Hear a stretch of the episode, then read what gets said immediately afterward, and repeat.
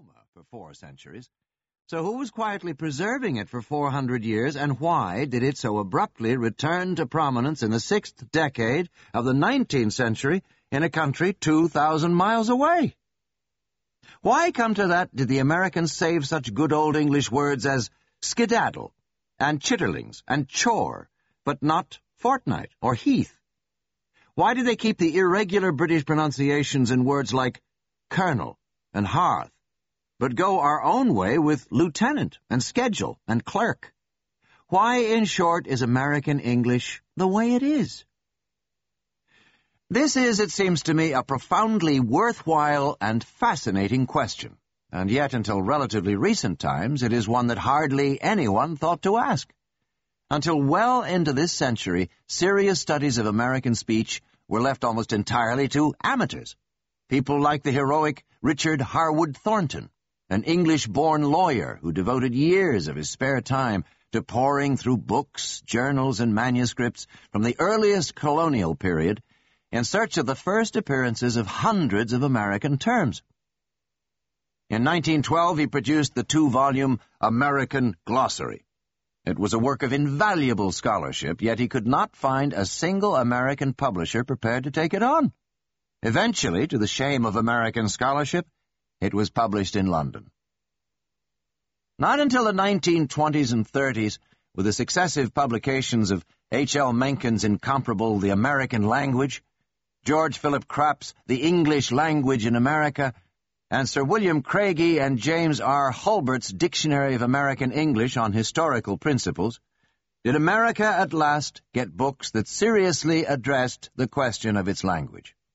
But by then, the inspiration behind many hundreds of American expressions had passed into the realms of the unknowable, so that now no one can say why Americans paint the town red, talk turkey, take a powder, or hit practice flies with a fungo bat.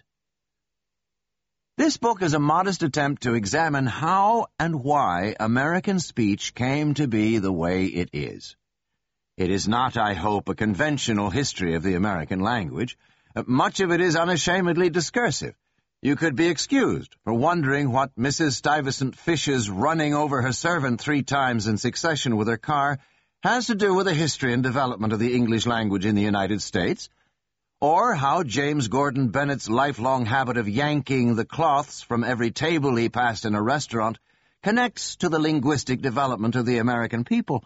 I would argue that unless we understand the social context in which words were formed, unless we can appreciate what a bewildering novelty the car was to those who first encountered it, or how dangerously extravagant and out of touch with the masses a turn-of-the-century business person could be, we cannot begin to appreciate the richness and vitality of the words that make American speech. Oh, and I've included them for a third reason. Because I thought they were interesting, and hoped you might enjoy them. One of the small agonies of researching a book like this is that you come across stories that have no pressing relevance to the topic, and must be let lie. I call them Ray Buduick stories. I came across Ray Buduick when I was thumbing through a 1941 volume of Time magazines looking for something else altogether. It happened that one day in that year, Buduick decided, as he often did, to take his light aircraft up for an early Sunday morning spin. Nothing remarkable in that, except that Buduick lived in Honolulu, and that this particular morning happened to be the 7th of December, 1941. As he headed out over Pearl Harbor, Buduick was taken aback, to say the least, to find the western skies dense with Japanese Zeros, all bearing down on him. The Japanese raked his plane with fire, and Buduick, presumably issuing utterances along the lines of, Golly Moses, banked sharply and cleared off. Miraculously, he managed to land his plane safely in the midst of the greatest airborne attack yet seen in history, and lived to tell the tale and in so doing became the first American to engage the Japanese in combat, however inadvertently. Of course, this has nothing at all to do with the American language, but everything else that follows does. Honestly.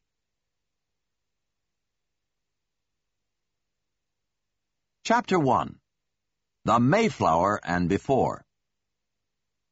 The image of the spiritual founding of America that generations of Americans have grown up with was created, oddly enough, by a poet of limited talents, uh, to put it in the most magnanimous possible way, who lived two centuries after the event in a country 3,000 miles away. Her name was Felicia Dorothea Hemans, and she was not American but Welsh. Indeed, she had never been to America, and appears to have known next to nothing about the country. It just happened that one day in 1826 her local grocer in North Wales wrapped her purchases in a sheet of two-year-old newspaper from Massachusetts, and her eye was caught by a small article about a Founder's Day celebration in Plymouth.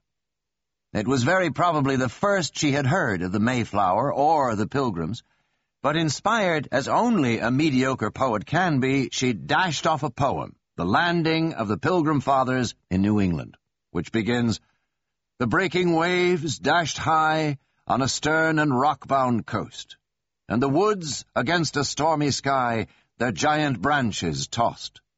And a heavy night hung dark the hills and water o'er, when a band of exiles moored their bark on the wild New England shore. And continues in a vigorously grandiloquent, indeterminately rhyming vein for a further eight stanzas.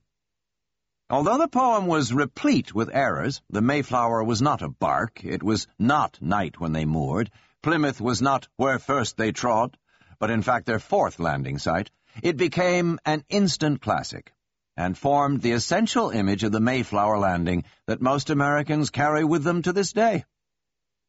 Mrs. Hemans' other principal contribution to posterity was the poem Casabianca, now remembered chiefly for its opening line, The boy stood on the burning deck. The one thing the pilgrim certainly didn't do was step ashore on Plymouth Rock.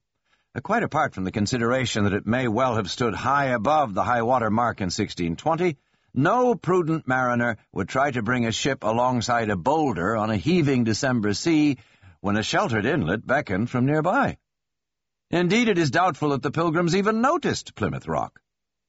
No mention of the rock is found among any of the surviving documents and letters of the age, and it doesn't make its first recorded appearance until 1715, almost a century later. Not until about the time Mrs. Hemans wrote her swooping epic did Plymouth Rock become indelibly associated with the landing of the Pilgrims.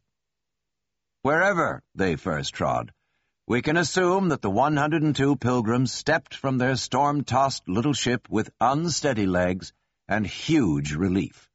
They had just spent nine and a half damp and perilous weeks at sea, crammed together on a creaking vessel about the size of a modern double-decker bus. The crew, with the customary graciousness of sailors, refer to them as puke stockings, on account of their apparently boundless ability to spatter the latter with the former, though in fact they had handled the experience reasonably well.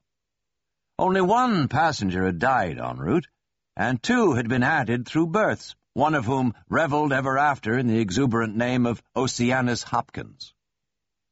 They called themselves saints. Those members of the party who were not saints they called strangers. Pilgrims, in reference to these early voyagers, would not become common for another two hundred years. Nor, strictly speaking, is it correct to call them Puritans. They were separatists, so called because they had left the Church of England.